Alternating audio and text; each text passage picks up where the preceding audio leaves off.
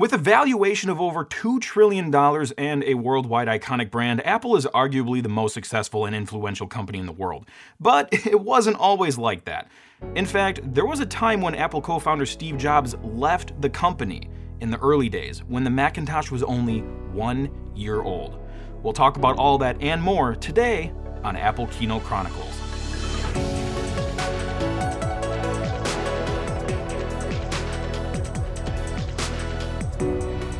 Apple Keynote Chronicles is made possible by our awesome friends at Linode. With Linode, you can simplify your infrastructure and cut your cloud bills in half with their Linux virtual machines. To put it simply, if it runs on Linux, it runs on Linode. Hey guys, how are you all doing? If you're new here, welcome. My name is Crazy Ken, and welcome to the very first episode of Apple Keynote Chronicles. And our mission here is to chronicle every single Steve Jobs Apple keynote or Steve Note, as we like to say. And we're not just going to talk about the physical events that take place on stage, but we'll also dive into the backstories, the products, and our own personal experiences too. And along the way, throughout this journey, we'll have some other surprises kind of woven in throughout time. Throughout this whole crazy ambitious journey, I am joined by Brad, the crazy guy who agreed to do this with me. Brad, thanks for agreeing to be on this show, which is probably gonna consume about a year of our life force, probably longer. hey, you know, that's okay. We were just talking before we started recording that uh, it's a very pleasant uh, surprise. You know, mm-hmm. we've. Uh, watched a lot of keynotes and have talked about keynotes and stuff. The new so, ones, yeah, yeah, the new ones, the the new ones, and so. Uh, but then that got you know you get into talking about it and you go back to the old ones, and I think we both just had a passion for it. So we're actually going. I'm even these first ones we're going to talk about, I had never seen before. Right. Um, so I'm really looking forward to doing it. Thanks for asking for having me. Absolutely. And of course, Brad's not going to be the only one here. He's kind of like the main co host, but we plan to have other special guests on the show. In fact, I've already had a few people tweet me. I've had two people tweet me that they were actually in the audience during some of the keynotes and one person who tweeted me was also a stagehand he said he was a producer like backstage or something like that so if we can get more like behind the scenes people on the show, that would be awesome too. So lots of cool potential surprises there to come. So we're starting at the beginning here, before Steve Notes were really a thing. This was before Apple events were really big. They are like a show. Like they aren't just some product demo. They are a show. Millions of people watch them when they live stream them now. It has become a full-blown production almost kind of like a mini Super Bowl for us computer guys. And the first major Apple product event was held at the Flint Center on January 24th, 1984. But we're actually going to rewind a little bit to late 1983 to the sales conference in Hawaii. So, Steve Jobs is talking at this conference and he's kind of setting the stage for where Apple is going to go in January, where they reveal the Macintosh to the public for the first time. Well, officially for the first time. It wasn't really a very well kept secret, but uh, you know what I mean. So Steve kind of has this, I don't know, rallying speech or whatever you want to call it, and you know, feel free to chime in with any of your own adjectives, Brad. But uh, he's kind of like behind the podium, setting the stage for like, IBM is our enemy. IBM is dismissing the personal computer. And like this was when the Apple II has already made like $300 million. That was a personal computer. But, you know, IBM was into mainframes and stuff. They weren't interested in the personal computer. But then what happens? IBM gets into the personal computer market in the early 80s with the IBM PC. So now Apple and IBM are the biggest competitors in the personal computer market in the early 80s. So then Steve is like, Will they dominate the entire computer industry? Was George Orwell right? There was this whole like 1984, you know, the book 1984, like mentality behind this whole thing where it's Apple trying to free people from Big Brother and the thought police and all that stuff. Will Big Blue dominate the entire computer industry? The entire information age? Was George Orwell right about 1984? So then Steve previews the 1984 ad to the whole audience. This was before it aired during Super Bowl 18, I believe it was Super Bowl 18, and uh, the audience was going kind of crazy, as you can hear.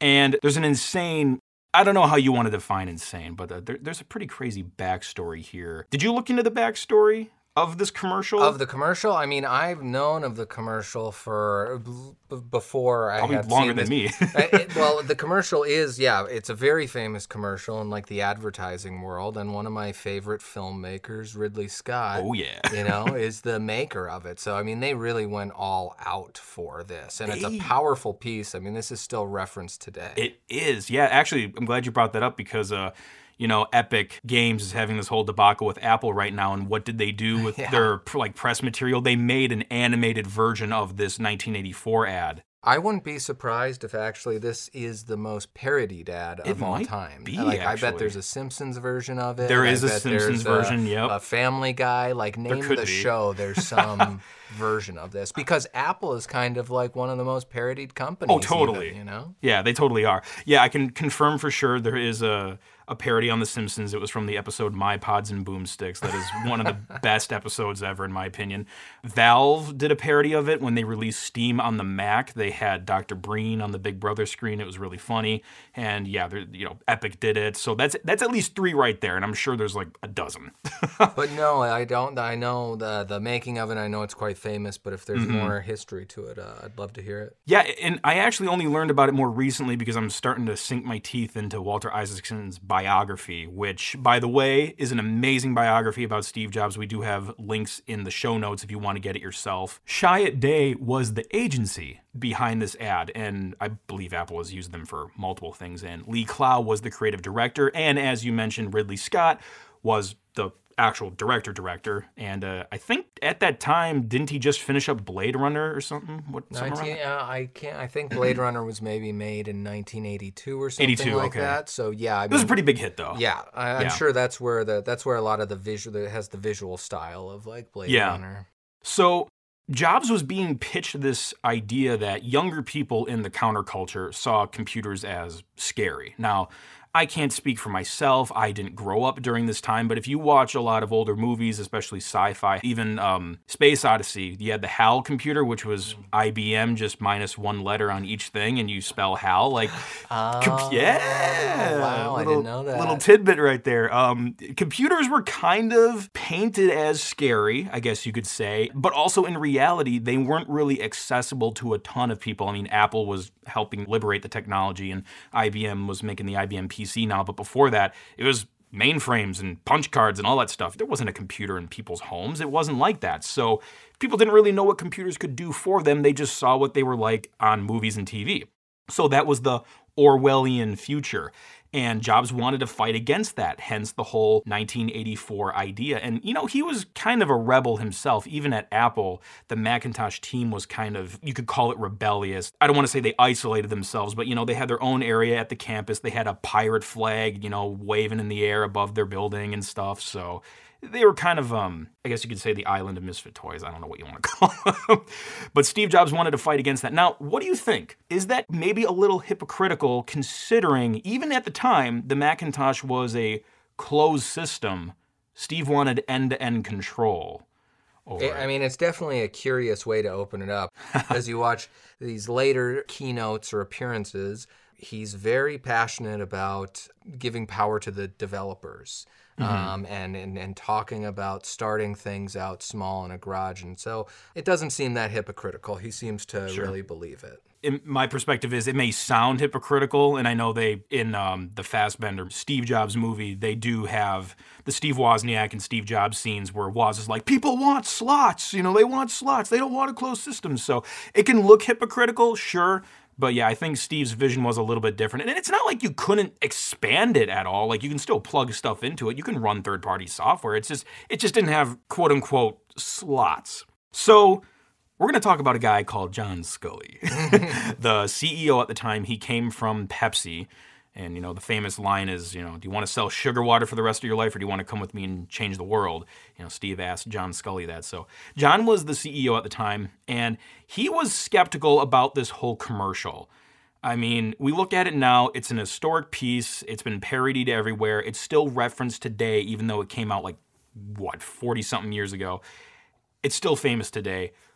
But back then, I can I, I could probably understand why I'd be a little skeptical too. But in the end, they got a seven hundred fifty thousand dollar filming budget, and it was shot in London with that like very dystopian atmosphere. And something I didn't know. I thought everyone in the audience watching Big Brother was just an actor, but apparently they were real skinheads that were brought in to film. Oh wow. Yeah, they were not extras. Like they were not actor extras. They were real skinheads. Wow. you know, um, I guess that makes sense as someone who's um, lacking in the hair department here. I'm glad that uh, we've moved beyond that. It's uh, you know that I can shave my head and have that today Sure. because that was a thing. I remember even growing up, like baldness was like kind of associated with that uh, more. So. That's kind of crazy, but maybe back in the day, maybe you know we are talking, like you said, like 40 years ago. Yeah, or 1980. So. Maybe that was the way. I, I guess I don't know how I feel about that, but different times, I guess. yeah, I'm not sure how they really pulled it off. I did read about it in the biography, but I don't remember them saying like how it was done, but I'm sure the agency has some story posted somewhere. Wow. Yeah, I don't know how that was really pulled off, but they were really going all out with this thing.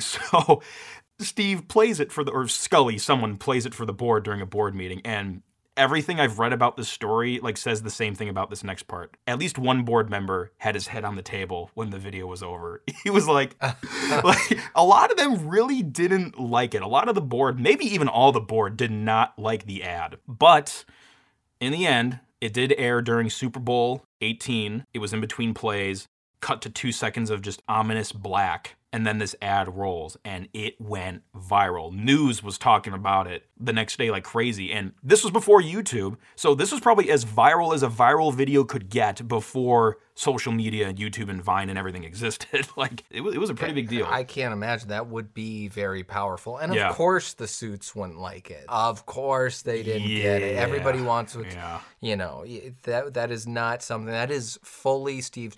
Look, you can see it in his face. I, I think it's uh, one of the best moments to watch here. Is I think it's one of the happiest I've ever seen Steve Jobs. was gonna say, the moment yeah. the the commercial ends and when people are going ape and clapping and it's like getting this extended applause. Steve, he almost can't contain himself. It is not the measured Steve. It has it's a smile. It's pure pride. Oh, totally. And uh, I encourage anyone after that you listen to this podcast episode. I have links in the show notes for the keynotes and stuff. Go ahead and watch them. Yeah, he has like a huge beaming smile in multiple parts, and I think you can even hear him like chuckling to himself over the microphone a little I, bit. I wrote Yeah. down. I think uh, he knows he nailed it. Yeah. like eh, because that's the thing. He was taking this risk, and when the Mm-hmm. audience reacted like that, I, I would imagine that's when he knew that it's going to work like that for Yeah, the yeah. Super Bowl audience. Totally. And we're going to absolutely dive more into the that shareholder event because he kind of showed the ad twice. He showed the ad during the sales conference, but that was a smaller audience. Later, actually January 24th, 1984, he showed it to like 28 whatever 100 people at the Flint Center. So, back to the sales conference for a bit. There was another fun little thing they did called the Macintosh software dating game, which I thought was cheesy as but it was 1983, whatever. So Fred Gibbons was there, Mitch Kapoor, I think I'm pronouncing his name right. He was the guy in- behind Lotus and Lotus 123 and all that software, pretty big back in the day. And um, Brad, I don't recognize this other guy's name, Bill Gates. Uh, have you ever heard of him? He's You kind of must small- have had a been there. thing of the time. Bill Gates was there. Obviously, everybody knows who Bill Gates is right now. This was back when he was at Microsoft. And Microsoft was one of the earlier developers for the Mac, maybe even the first. I'm not sure, but very early on. And Bill said that Microsoft expects to get half its revenue from Macintosh software. And I just want to set the stage for people. Pretty much everybody knows what Windows is now and Microsoft and all that stuff, but this was before Windows even existed. This was before PCs shipped with Windows. This was before Windows. This was before all that existed. They were developing software for other companies. And there's this fun little soundbite I have here. Well, to create a new standard, it takes something that's not just a little bit different. It takes something that's really new and really captures people's imagination.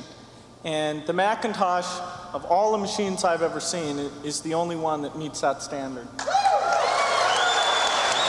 So yeah, I always kind of enjoyed that one. I, I was going to ask you Yeah, though. Uh, in that, I don't know really about Bill Gates' history too much, but is he being sincere there? Do you think, or is he, you know, just going along with the show? So dang it, Brad. that's that's something I've I've thought about because like obviously there's the Pirates of Silicon Valley, you know, that Mm-hmm. the historical fiction like biopic that kind of interprets this a little bit differently. But what was actually in his head, you know, I don't know. I've thought about that, but I've never come to any conclusions because the tricky thing is he knows Microsoft's working on Windows during that time. And obviously Windows is ginormous now. Like they had a plan. Um Yeah, that's what I'm wondering if he's Yeah. yeah, it is is that the point where uh you, you know you just try you're you're trying to read you know the future right there it's just so and that's what Huh. I'm saying like this one's so weird to read because everyone it's really it's zany I mean, this part of the uh, this part of the conference is zany and it's a very loose Steve in the way of like which Hmm. you've rarely seen him and and Bill Gates even you know he's a little stiff but even at some point he's cracking up at Oh, something sure. Steve did. And I was wondering, do you think you could even, like with Apple being a $2 trillion company, could any company worth anything uh, close to that pull something off like this today? Or is it too zany because everything's worth billions and trillions now? Yeah, I, I mean, I think they have their own style of. Are you talking about like the presentation, like the pulling it off? presentation Yeah. and doing the game and all that. I, I think nowadays it would be totally amateurish coming from them nowadays. It, wa- it was kind of a very cheesy thing. If you guys want to watch it again, the links are in the show notes, but brace yourself for 1983 cheesiness. But they have their own style of humor now, whether it's Air Force One running through a parking garage or whatever. Um, they have their own style of humor, but yeah, nowadays this wouldn't fly. But it still shows that they put some culture and fun into their presentations. They weren't just like, okay, let's read the minutes, let's do the thing, you know? Yeah, I, I'm not 100% sure, man. That's a really good question. I haven't read a biography about Bill Gates, but I probably should. But yeah, that's a good question. Uh, if anybody listening knows, uh, feel free to tweet me uh, if anyone knows, like if Bill gave an interview or something. But yeah, if I was in his position, I feel like I'd still be happy for Apple and I'd be honest. I'd be like, the Macintosh is really cool, but I would still know in my heart, like, well, this is a business and I am working on this other thing. So now we get to like the coup de grace. All our French viewers are probably going to hate me right now. I'm, I'm not French, I'm sorry. We get to the big meat of this whole story for this first episode the shareholder event, January 24th, 1984, at the Flint Center at De Anza College. I actually went there a while ago. It was surreal to see it in person. You know, just from the outside, there was no one there. I couldn't get inside. Uh, but it's really cool. Unfortunately, it's getting torn down. Kind of sucks that such a historic place is being torn down uh, for student housing, but I'm not sure how much that has actually progressed with COVID going on and everything. Uh, have you ever been there? Just swung by it in California? I haven't. Uh, I mean, I've spent time in California, but uh, not really in that area uh, for a significant amount Mm-hmm. Yeah. of time. It's it's uh, pricey to stay out there. So Yep, I'm aware. it's at De Anza College, and they actually filmed the the Fassbender movie there on location. Uh, but yes, that's where they hosted this first grand unveiling of the Macintosh. So back at this time, you know, this wasn't called an Apple special event. This wasn't called a Steve Note or anything. It was just their shareholder meeting. That that's what it was. There's some formal parts to it. They you know, tally the votes and all that stuff. But since they were already going to have thousands of people gathered together, they thought, okay, well, let's do the product reveals here too. It kind of made sense. The facility could hold about 2,600 seats. I've heard some people say some different numbers, but about 2,600. They were overflowing. They had to have people like stand outside because of the fire laws. There were too many people there. Every seat was packed and they still had overflow. But thankfully, they taped it. And this particular taping, again, the link is in the show notes. John Sculley introduces it with this little pre recorded segment. And uh, I thought it was kind of funny that they also have this little title in there that says some parts are hard to see because of the lighting in the venue. Uh, hey, video technology has come a long way. But yeah, there are definitely some dark parts. Steve Jobs talks for like two minutes straight and you can't see his face. but it almost makes it more ominous and fun. and I think it was on CNBC Titans where John Sculley talked about Steve Jobs. You know, Steve is backstage, and John said he was white as a sheep.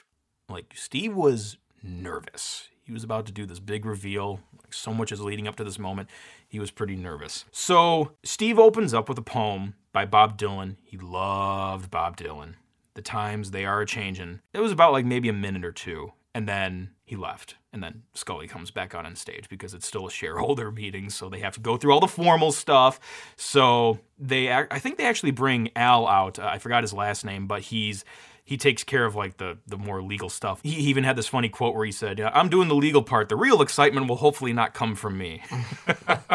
so then they play this leading the way video. They, they made a song. It was called like, you know, We Are Apple leading the way. Anyway, it wasn't really a video. It was like a slideshow with cross dissolves in it. They played this cool little video, I guess, just to jazz up the audience. And then John Sculley comes back and he talks about how Apple had $400 million in growth last fiscal year. And he talks about one of the more important things that's happened in his life in the last nine months was his relationship with Steve Jobs. Oh, it's hard to say that knowing what happens later, but uh, we'll talk about that later. but yes, he, he's known Steve for the last nine months. It's been a big thing, and uh, John Sculley has been integral at getting Apple to where they were at this time. So John goes over the more numbers and stuff. And we're making millions of dollars, this, this, that. You know, we're going to do this. You know, not super exciting, but still important for the shareholders. So then Steve Jobs comes back on stage. And again, TV camera technology, lighting at the venue, wasn't super, super amazing, but it kind of made it more ominous. Steve recites that like, like kind of like you said, like that war cry sort of thing that he did at the thing in Hawaii, and he does it with like more oomph this time. But on the tape, you can't see him, so it's just his voice. But I thought it was it was kind of like a nice setup, and then they play the 1984 ad for the whole audience to see. I still kind of get goosebumps from it. I don't I mean, that's great. I mean, that's like the Wizard of Oz or something, you know? He's the man behind the curtain, and then that Mm-hmm. ad. Can you imagine being in a crowd like that and singing? I bet they, they had the sound all great and the image as good as it could be. That would be a powerful moment. Dude, I would love to see that in person. That would be so cool. Yeah, the audience cheered for like maybe about a minute straight until they continued. Then Steve makes the point about milestone products in the personal computer industry. Earlier, we talked about Apple II and IBM PC, so he reiterates that during this event. There's been the Apple II and then the IBM PC, and then there's about to be this third big innovative new product in the personal computer space one year after Lisa, which was their like pre Macintosh, which was insanely expensive. so then that's when he introduces Macintosh and those famous words. It's going to be insanely great. But that's like one of his earlier catchphrases, I guess you could say, was insanely great. And we'll definitely cover his catchphrases a lot throughout this show. So uh, he introduces it at a quote mainstream price of $2,495. I don't know, I wasn't alive at the time. I don't know how much I would have been willing to spend on a computer at that time. Nowadays, yes, for what I do, but back then I don't know. Well, especially $2,000 and. $1984. Yeah, yeah.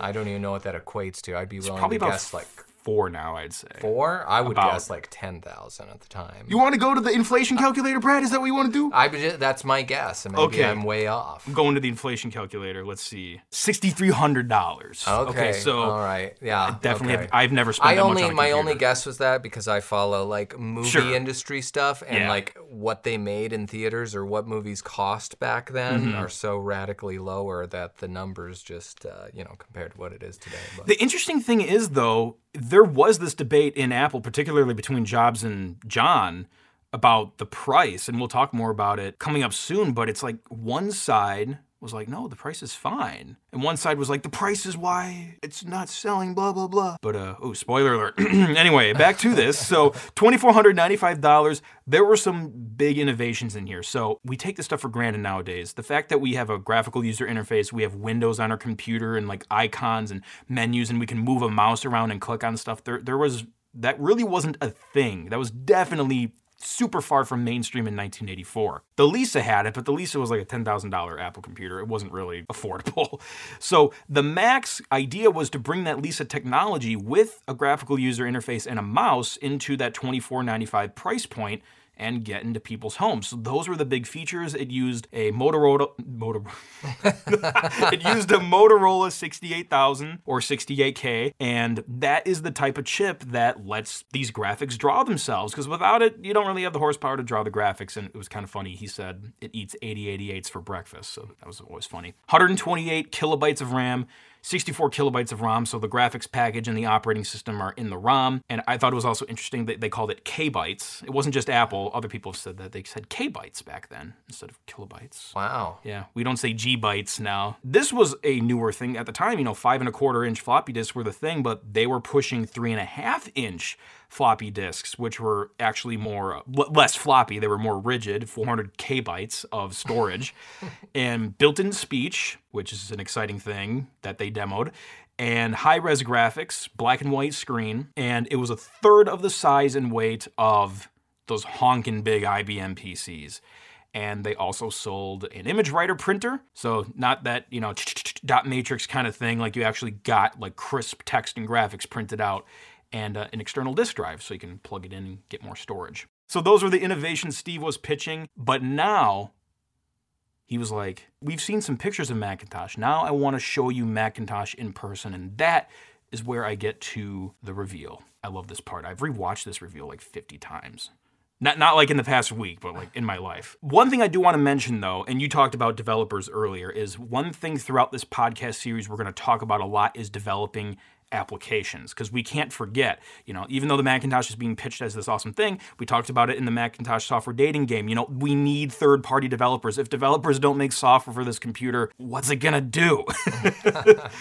And we'll talk about that a lot more throughout the podcast especially in the next episode where steve jobs has this new plan for developing software on the Macintosh. But just a quick little rabbit hole here. Uh, I'm just curious, Brad. Have you ever wanted to like develop a website or a web app or like a mobile app? Oh, sure. Mobile app. I got ideas for mobile apps all the time.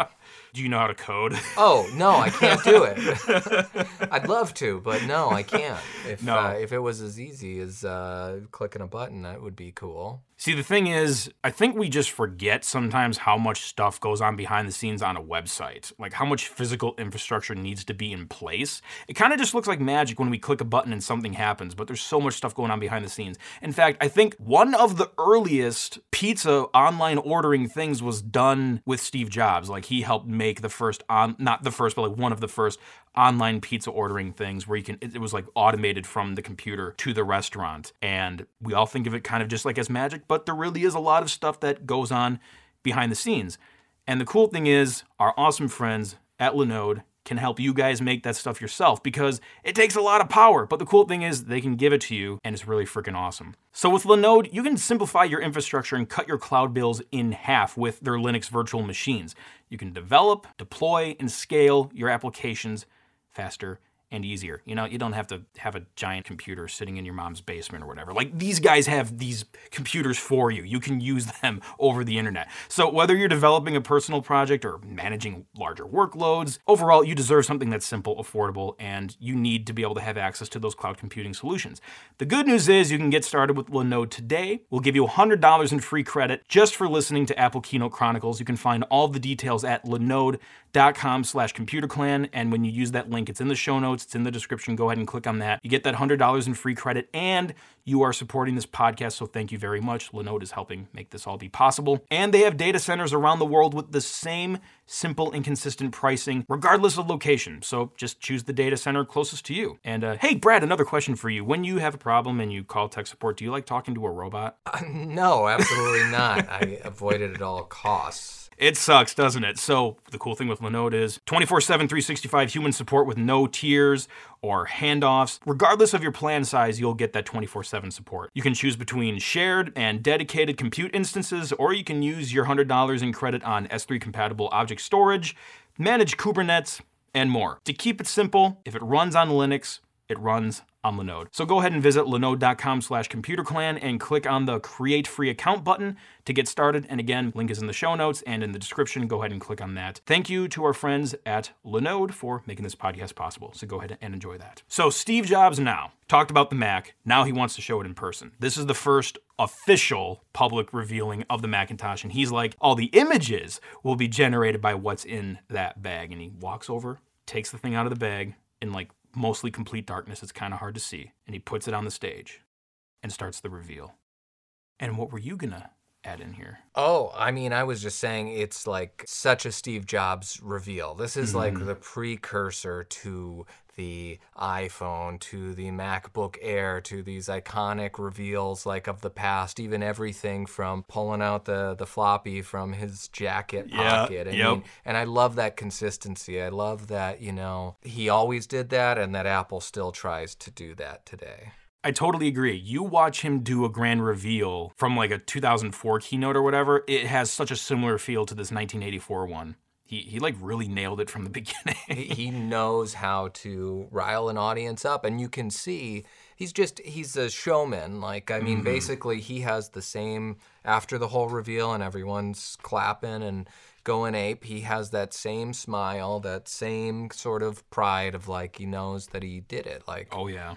He's he's a master at that. That's why we all love him because like that's we want, especially when you're gonna drop that kind of money on a product, you know. Um, he, he, he could sell um, a fridge to a Eskimo. so he starts up the demo. Chariots of Fire starts playing. Full disclaimer: the Chariots of Fire music wasn't being generated by the Macintosh. That was one of the plans, and Andy Hertzfeld actually wrote a program to make it play digitally the uh, Chariots of Fire song, but Steve didn't like it. It didn't sound so good. So they went with like a traditional, I was about to say CD recording, but this is 1984. so uh, studio recording, whatever you want to call it. Um, they played that over the PA system while the Macintosh generated images. They had a camera pointed at it and they were image magnifying it on the big screen. Here's the funny thing though. Did you know the Macintosh on the stage was actually not the one they were selling? Like that wasn't the model that was available to people. Oh no, I did not. that that's the thing. They don't of course they don't say that during the keynote, but remember earlier how I said the Macintosh came with 128 kilobytes of RAM?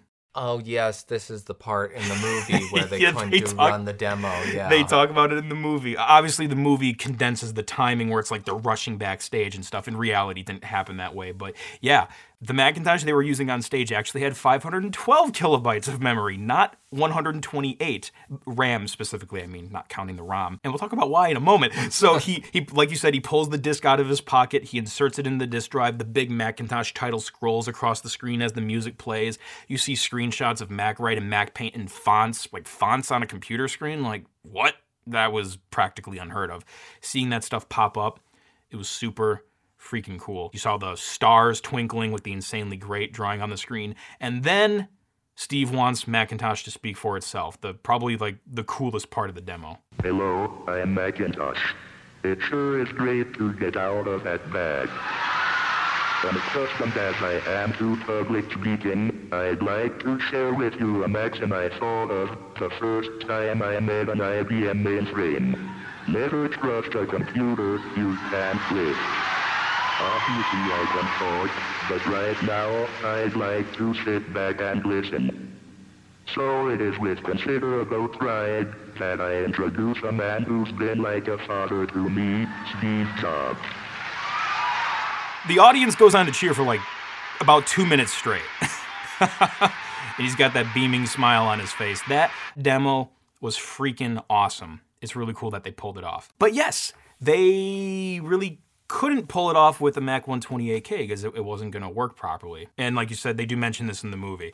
So there was an Apple II software called SAM. It stood for Software Automatic Mouth. I don't know if they did any tweaks to it or whatever, but I know they renamed it to Macintalk for the Macintosh but the 128K Mac couldn't play it.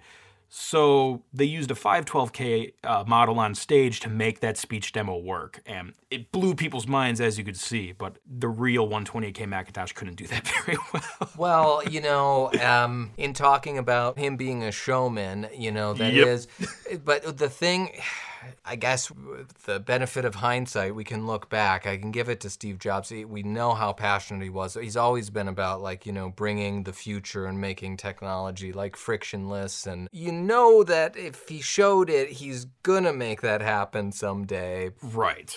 But Right. also, I would be not happy if I thought that the computer I was going to buy could do the things they showed me. Yeah, I mean, he did mention that speech was built in, and I'm not sure. I've never actually owned an original Macintosh. It's a goal of mine, but I'm not sure. Maybe it could do speech to an extent. It couldn't just do that much. I'm not actually sure. I've never tested it myself. But uh, yeah, I, I would hope it works to at least a little bit for, you know, $2,495 computer.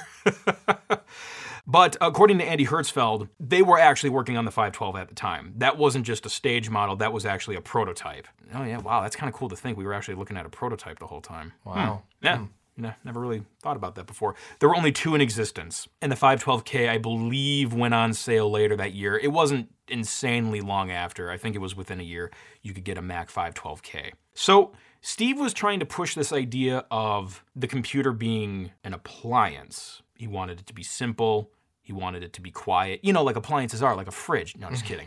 um, but uh, he didn't like fans. He wanted it to be quiet, so the Mac didn't have a fan in it. And He said the Mac is going to be, or he wants it to be, I'm not sure of his exact words, but he wanted it to be the second desktop appliance. The phone is number one. Every desk had a phone. Well, maybe almost every desk had a phone. But he wanted the Macintosh to be the next desk appliance. And it was for the knowledge worker and the college worker. I thought that was a cool little mm-hmm. rhyme they did. They were targeting people in the office and people at educational institutions. There were tens of millions of people they could target with this. And the Olympics were coming up. So they had a five part ad campaign that they aired during the Olympics. And I believe the overall tagline was the computer for the rest of us, because at the end of every ad, it would say Macintosh, the computer for the rest of us. So that was their ad campaign in addition to 1984 from the Super Bowl they played earlier. Well, it definitely worked with the educational market because, I mean, that's where I remember it from is like seeing, I don't know how long they kept that design for throughout the. Quite a long time. But yeah. uh, there was always, uh, at least when I was in school, a, a Mac like that Mm-hmm. sitting somewhere in the room. No one ever used it. It wasn't really a thing, but it was always just sitting there, you know? And I also just want to give context to people who probably aren't aware. Apple still had like a huge hand in the classroom. Like Apple IIs were everywhere. Not necessarily Macintoshes. Like some people mix them up. Even though they're both by Apple, the Macintosh mm-hmm. is separate from the Apple II. So Apple IIs are still everywhere. But yeah, it That, looks you like know, that, that all in one. right. They were there, design, just yeah. not really. The thing, i- okay, I'm trying to put myself in the shoes here. It's like I'm picturing myself as like back in the '80s. I'm, I'm just thinking like I have an Apple II. I love the thing. I've used it for years. I like Apple a lot. And then they come out with this other thing. But to me, I'm just going to be like, well, I already like the Apple II so much. Why would I bother moving to the Mac? I feel like I would be hesitant maybe to move over. I'm not saying that's how everyone felt, but like even though the Mac was cool and stuff, it takes time to, for people to realize what can be done with it. I would have been all over it for sure. I would have been I mean, a the- sucker for the all-in-one design type thing. I mean, that's what I'm always looking for. Whenever they come out with, you know, the iMac Pro, like, I, you know, even the iMac from the beginning, like, I'm mm-hmm. always a sucker for what is, you know, kind of what you're saying, like. What can make this less of a computer and more of a appliance? Yeah, more of just called it something. appliance. Yeah. yeah. I mean, I, I might have been all over. I mean, I'm all over a lot of that stuff now. Like when the first iPad came out, I was first in line on the first day. When the Apple Watch came out, I ordered it at like four in the morning in my underpants. So like, you know, I, nowadays, yeah, I'd probably be all over it. I, I mean, the design too. I mean, it's of course it looked uh, dated for a period of time, but now like what we're coming back to, I feel like it. It still feels kind of like uh, I don't know, like steampunk sci-fi retro. You know, like I mean, I feel like that kind of look is uh, is still almost modern in a way now. It's almost a modern again. Yeah, I mean, I still kind of like it, especially with MacEffects. They actually make clear versions of Mac SE cases so you can have that compact kind of Mac look, but it's see through. So even like modern day people make case mods and stuff like that. And Well, it's still. and as you're clicking through this, I'm, you know, like they made a big deal about picking it up and Oh, the um, you handle know- built in? Yeah, the Yeah. handle built in, being able to pick it up and move it. That was the reason. The, the very first Mac I ever bought was the iMac G5. That was all just the screen, and I Oh, bought yeah. Oh, an iLugger case for that too.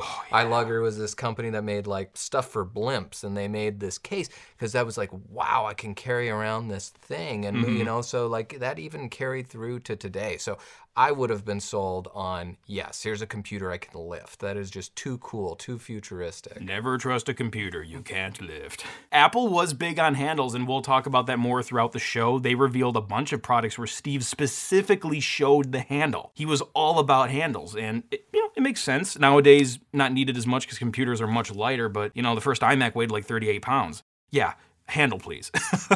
You know what? This trend is still going on today. Like this is the trade. off How small, minimalistic, portable can you get the thing and still have it? You know, we were just talking about it wasn't powerful enough, the unit at the thing to do the text to speech. Oh, yeah. But like that's like what we're getting to now with like the the M1 stuff and the MacBook Yep. Air. It's like delivering on that dream. That's what I'm saying. Like when looking at these old keynotes, you kind of see that like we're really delivering on a lot of the dreams that were Mm-hmm. just uh, you know not quite there back then. Some things never change. We see today, like Apple makes their computers really thin, but you know, there can be heat problems with that. I mean, they're moving away from that since they're moving away from Intel, but with Intel, there's been issues with thermal throttling and overheating with the really thin designs. That is one of the issues that did happen with the original Mac, because it had no fan. Oh, that's so negative. We'll talk about that in a bit. We'll, we'll focus on the cool future right now, beating Big Brother and everything. So, Then Steve plays what he called the Macintosh like group video, like the production team video. It was a he actually called it a multimedia presentation because it wasn't a video. They they I don't know why they did this. Maybe it was just their style. It was voiceover narration with like cross dissolves of photos, even like someone maybe like moving their hands, but it wasn't like real time video. It was like cross dissolve. That's just what they did, I guess. So Andy Hertzfeld who was uh, on the Mac team, starts with a little voiceover and the slideshow starts playing. But one thing, I have actually not seen this video before I started planning this podcast. At 5926, I thought it was interesting. They show a prototype Mac. It's it's got a clear case and a five and a quarter inch Twiggy drive on it.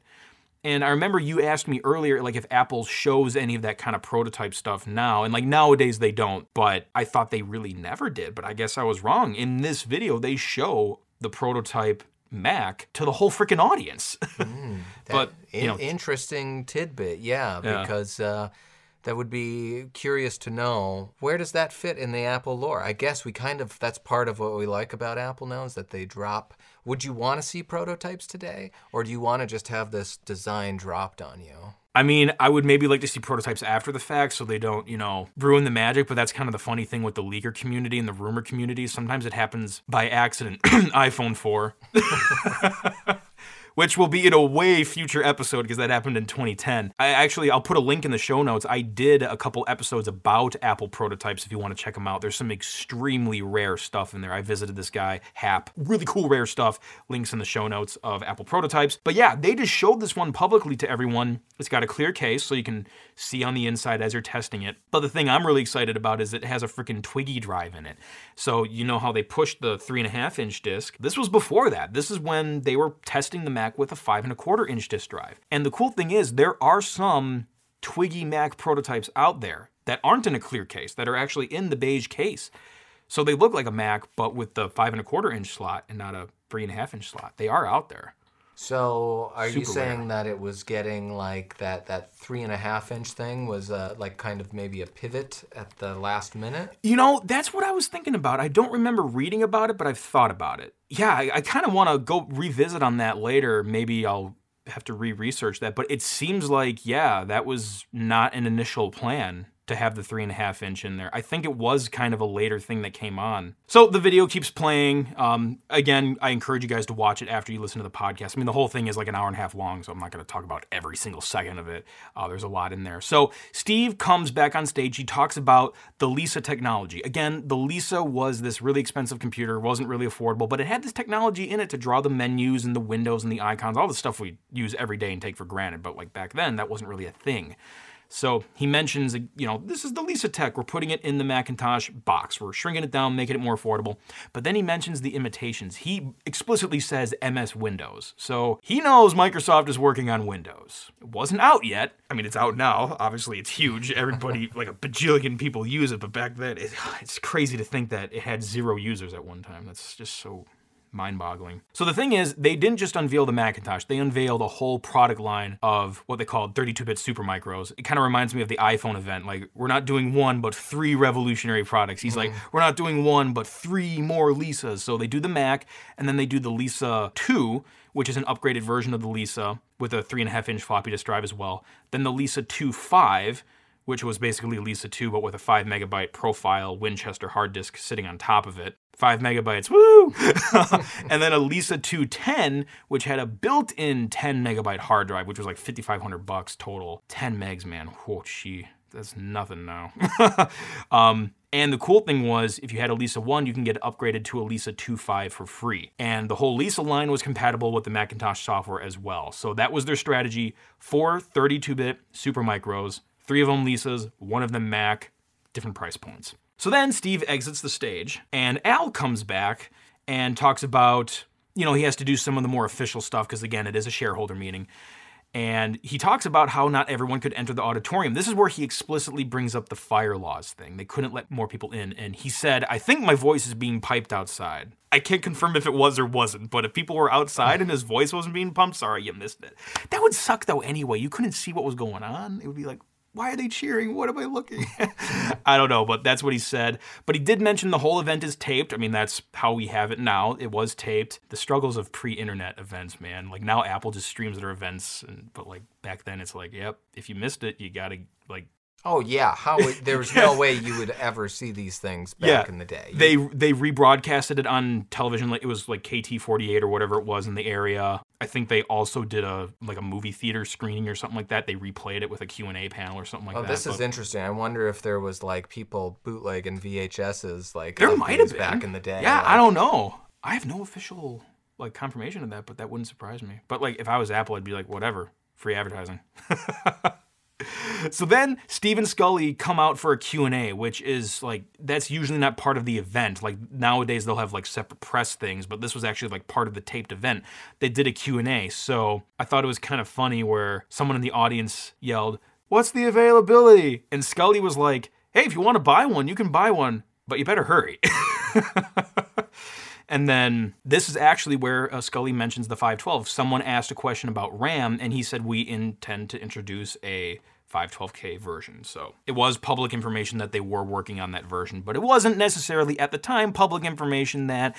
That's what the audience was actually seeing demoed was a 512K prototype this whole time. And uh, Sculley also mentioned they had over 100 developers working on third-party software for the Mac. And then that particular event wraps up and r- right brad everything's all good the the mac went on to be a huge success we're, we're all good we're all done here Like Future I looks said, we, bright. they, we got them in every uh, classroom, and yeah. we're still looking future, at them today. future yeah. looks bright wrong kind of sucked like it was um all new things come with struggles and like i said earlier no matter how cool of a thing it is people have to like actually realize that it's cool like they may not get it at first and i'm sure you and i have been through this before where you find a cool thing and i might be like "Well, I don't really get it. That's why I like that you're kind of the forefront of that stuff, and then you show me, and it's like, oh, okay, I get it more now. but um, that's kind of the thing. You kind of have to sometimes just be persuaded more. The Mac had some struggles. So then on April 24th, 1984, Apple hosted what Steve Jobs called the second major product event. I don't know if it was officially called this, but a lot of people referred to it as the Apple II Forever event. I thought it was kind of odd that Steve Jobs comes out on stage to talk about the Mac's success, and there's this music playing Apple II Forever, and it's like, really? Really? Like, There's odd music choices across all of these things. Uh, we didn't even talk about it in that first one, but that there's there is Oh, in the dating game? Yeah, well, before the dating game, even before like uh, at the, uh, before Steve Jobs comes out and gives that war cry, there's like a song playing that's like some sort of Apple version of. Um, Oh yeah, yeah. Oh yeah. so they called it Apple leading the way, but you're right. It is a parody of a song, and it's on the tip of my. A. De Blasie's like shaking his head right now, like Ken, dang it, you should know this. But uh, What um, it's like ba-ba. What I'm feeling, I don't Yeah, know. yeah. But Oh. it's like the that that's the Apple version of that or something. Yeah. Weird song choices in these keynotes at, at points. Yeah. on top of that, though, if I was trying to say that the Macintosh is the future of Apple, and I'm coming out on stage to talk about how the Macintosh is doing, and they're playing music saying the Apple II is the way to go, I might feel a little weird. I don't know. That's just me personally. I don't know if that was going through Steve Jobs' head, but it's like they were because they were two different product lines, same company, but two different product lines. The Apple II and the Mac were different. Any hoozle, he came up on stage and talked about the first 100 days. And one thing I noticed that was odd in this presentation was Steve would kick his leg. You could see behind the podium and he would like do a little like leg swing. And I don't know if it was if he was just nervous or something, but like I've never seen him do it in any other taping, but at this particular Apple II Forever event, behind the podium, he would just swing his leg.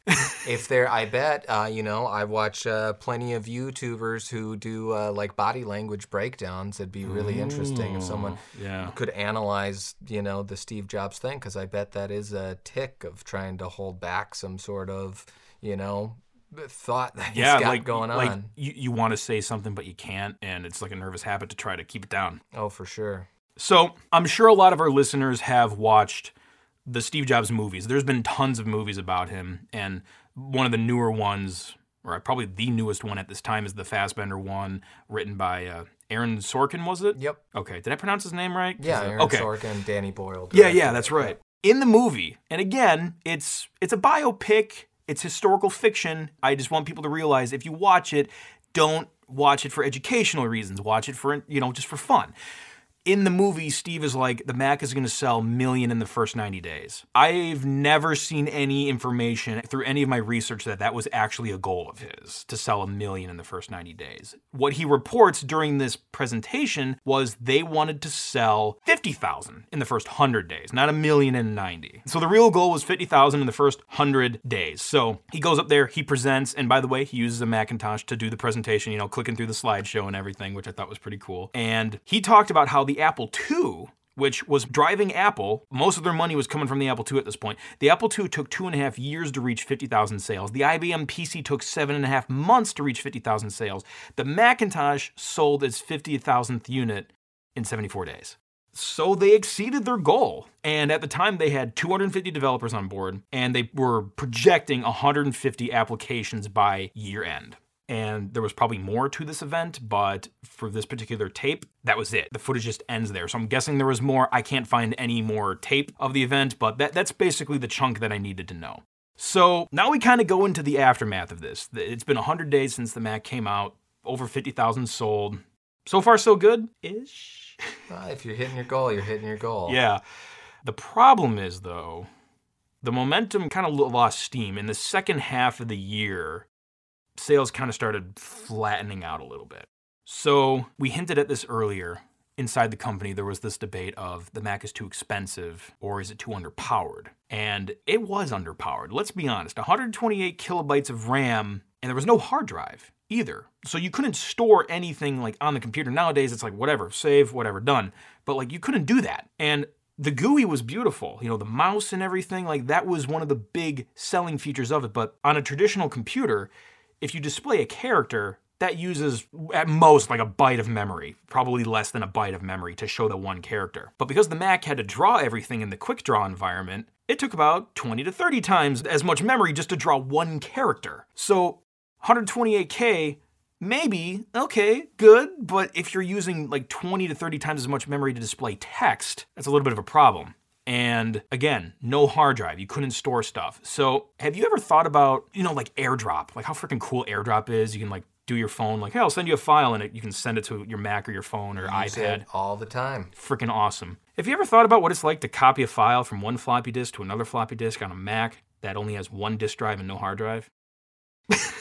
I am old enough to remember the days of uh, having to burn a lot of DVDs and CDs back and forth for video production and stuff. So I can only imagine going backwards from that. Yeah, it was kind kind of like the whole back and forth thing. Like a lot of people call it disk swapper's elbow. So let's say I had a disk and another disk, and I wanted to copy one file from one disk to the other. I would eject. Oh gosh, I've never done this in person, so I'm trying to picture it in my head. I've never owned an original Mac, but I think it's something along the lines of like you would have to eject the disk. Now, the operating system would still work, but like you couldn't execute anything. It would say, please insert a disk, but like the screen was still on. So you'd eject the disk, then you insert the new disk. Maybe you're going to copy a file off of it or whatever. So then it pops up on the desktop. And then you drag the icon to like a ghost disk. It's ejected, but it still pops up there. So you drag it to the ghost disk. So then it's going to go, you know, read the disk data, and then it's going to go like, please insert the other disk. So then you got to take that disk out and then put in the other disk. Then it's going to take the file it just put part of in the memory and write it to the disk. Now that's already written. Now it's going to say, please insert the other disk. So it's going to eject that disk. Then you have to put the other disk back in, and it's going to, you're going to have to do that over and over and over as it copies small chunks of the file into the memory. You have to swap the disk manually, put the new one in, and then it will write that from the memory to the disk, and then you have to swap it again. Disk swapper's elbow. Wow. yeah, I'm exhausted just listening to that. It's a, wow. kind of a pain. Um, if you had two disk drives or a hard disk, it was much easier. But the stock Mac configuration didn't have any of that, so you had to do disk swapper's elbow. And I don't know if this was like a bug necessarily, but I've read stories. Uh, folklore.org is a good place to read early stories about this. I'll put a link in the show notes. It was written by the Macintosh team. Uh, I think there was one of these early bugs with the Finder where sometimes the overhead would be massive. So the more RAM the Finder was using, the more you'd have to swap the disk. But if the bug was cooperating or whatever, if the bug went away and the overhead was less, then the disk swaps would be less. So on a good day, you maybe do six swaps. On a bad day, you maybe do 20 to copy a file or something like that. I'm glad we're not in those days Oh yeah, anymore. yeah, yeah. We're, we're done with that crap. But that's that's how it was back then. So uh, another thing I talked about was there's no fan. Now there's ventilation on the top. I think their pamphlet called it clever ventilation, but there was no fan, and there were hardware failures with that. I think some newspaper magazine called it the beige toaster because uh, it had overheating issues with no fan in there. Well, did they sell some sort of upgrade where you you got a cast put a- iron skillet or something? Yeah. Cook an egg with it. No, not officially. Maybe a third party did. There we go. But yeah, it, it had some hardware failures because of the heat. And again, at this time, the Apple II was generating most of Apple's revenue, and with Mac sales going flat, didn't look so good for the Mac. So Sculley wanted to keep the Mac's price high. Remember, I was hinting at this earlier, but I didn't name drop. Sculley was the one that wanted to keep the price high because he didn't think the price was the problem. Jobs thought the price was the problem. Jobs wanted the price lower. So in March of 1985, Mac sales were, I'm going to let you guess. Here's the budget of how many sales we want to have by this point. What percentage do you think they hit? 15. Oh, you're pretty close actually. 10%. They were 10% of budget.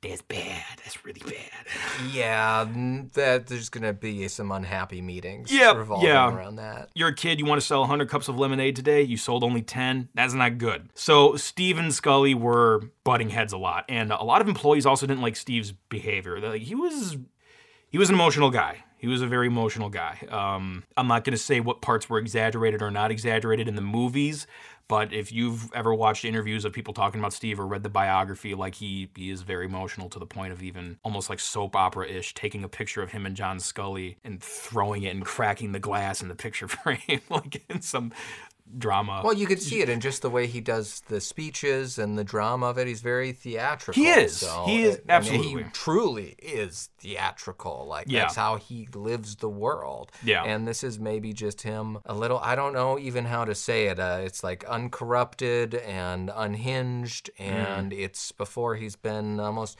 You see it later. We'll talk about it when we get into the next episode. But it's a different Steve. He seems to be a little more.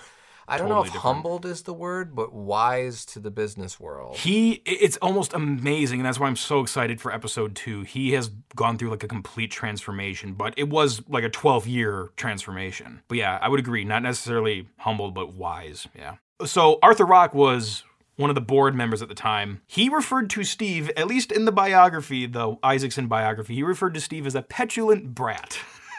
Which kind of describes it. I mean, Steve is young, like he was 30 at the time, so you know, whatever, young startup company, yay, you know. He wanted to be more in control, but the board was like, no, no, no, no, no, no, no.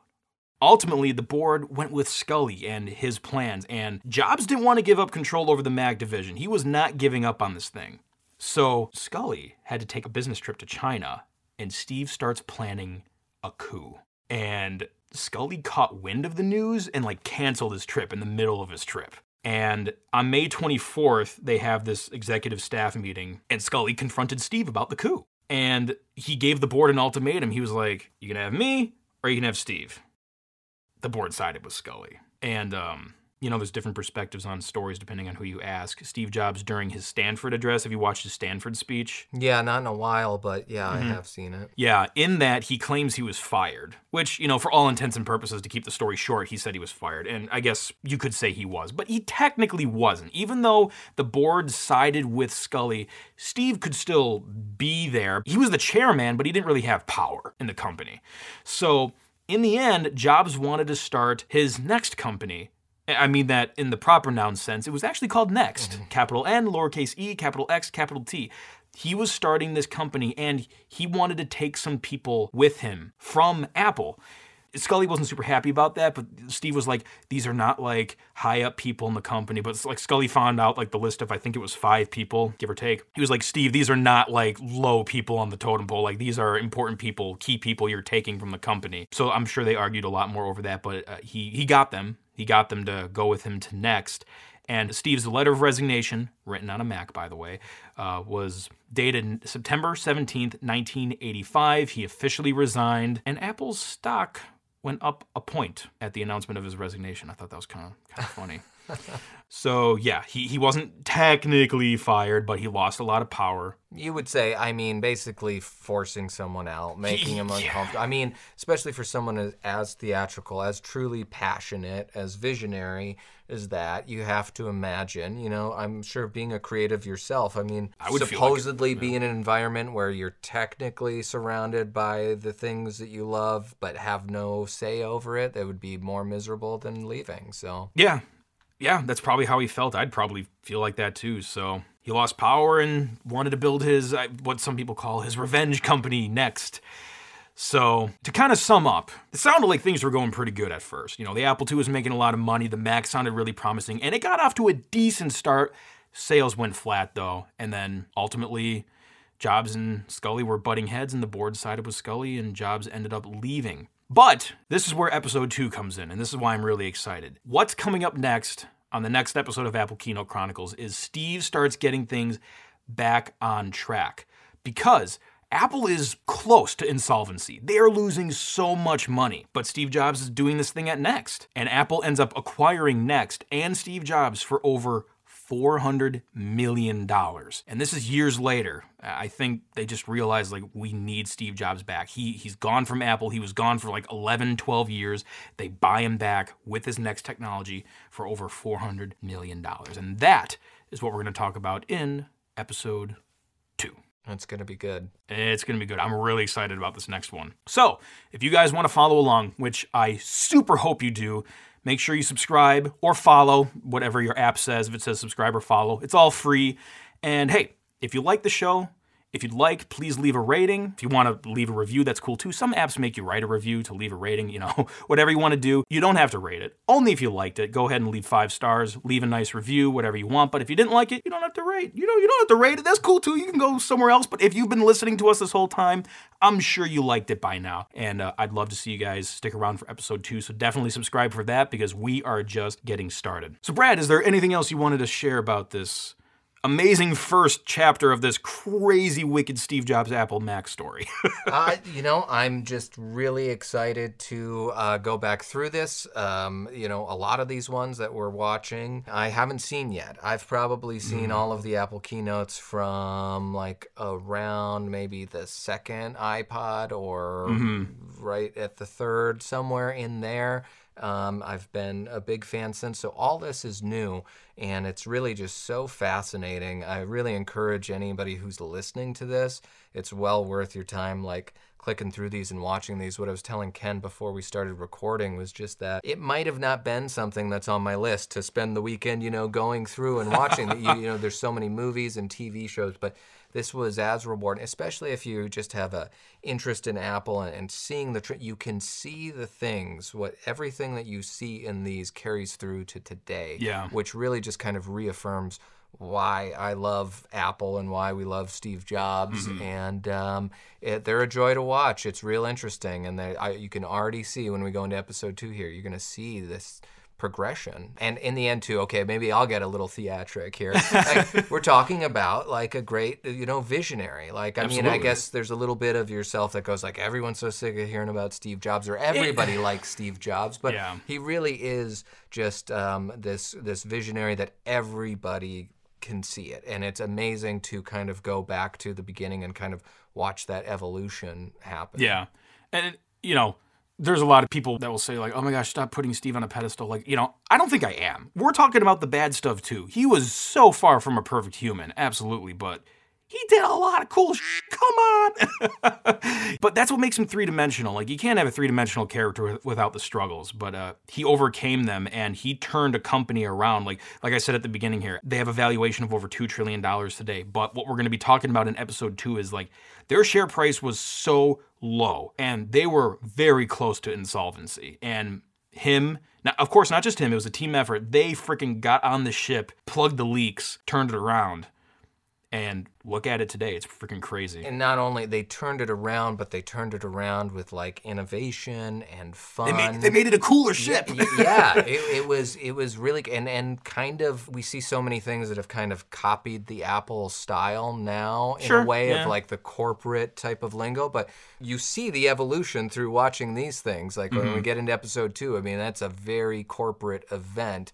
And you know, Steve really turned around and, and turned it into art. That these keynotes, we'll get into this later, but you know, as the evolution happens, the keynotes that we're getting now are these pre-recorded things. They're they're great. They're beautiful. Apple does a wonderful job of them, but there is a magic in the keynote, the live event, when you're watching pieces of history, or that they're doing um, they're doing a look back on the years. They're showing clips of Steve Jobs. You know that always when you see something that's a recap of like the, the the 20th century and the tw- the early 21st century, they always throw a shot of Steve Jobs from a keynote. Oh yeah, there. you always yeah, and even just like on other like documentaries or whatever online that like or on TV that like talk about technology around the time, like you'll always see like a flash of an iPod or an iMac or something too. Like It's they're- they're shorthand. A, a shot of Steve Jobs on stage holding a uh, an iPad or an Mm-hmm. iPhone is shorthand for like uh, uh, the visionary of the future. I mean, I guess that's what Apple has always been for me, and what Steve Jobs was pitching was like.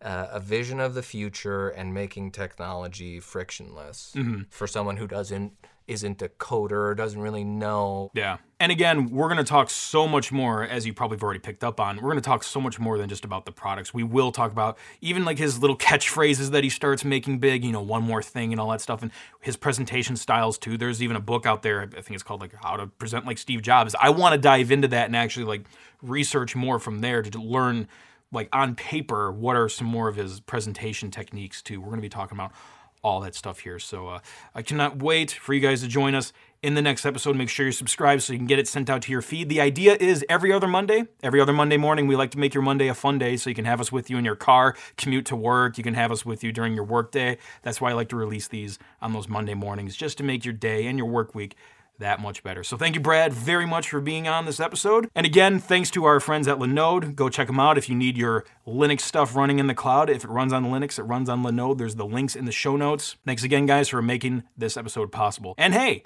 if you're just finding our podcast now, you may not know I do run a YouTube channel. The Computer Clan is a bigger thing than just this podcast. If you want to see some more cool tech stuff and some tech scam busting and retro tech, the Computer Clan YouTube channel link is in the description as well. Go check that out. It's actually one of the longest running tech YouTube channels in history, and there's some really cool stuff on there.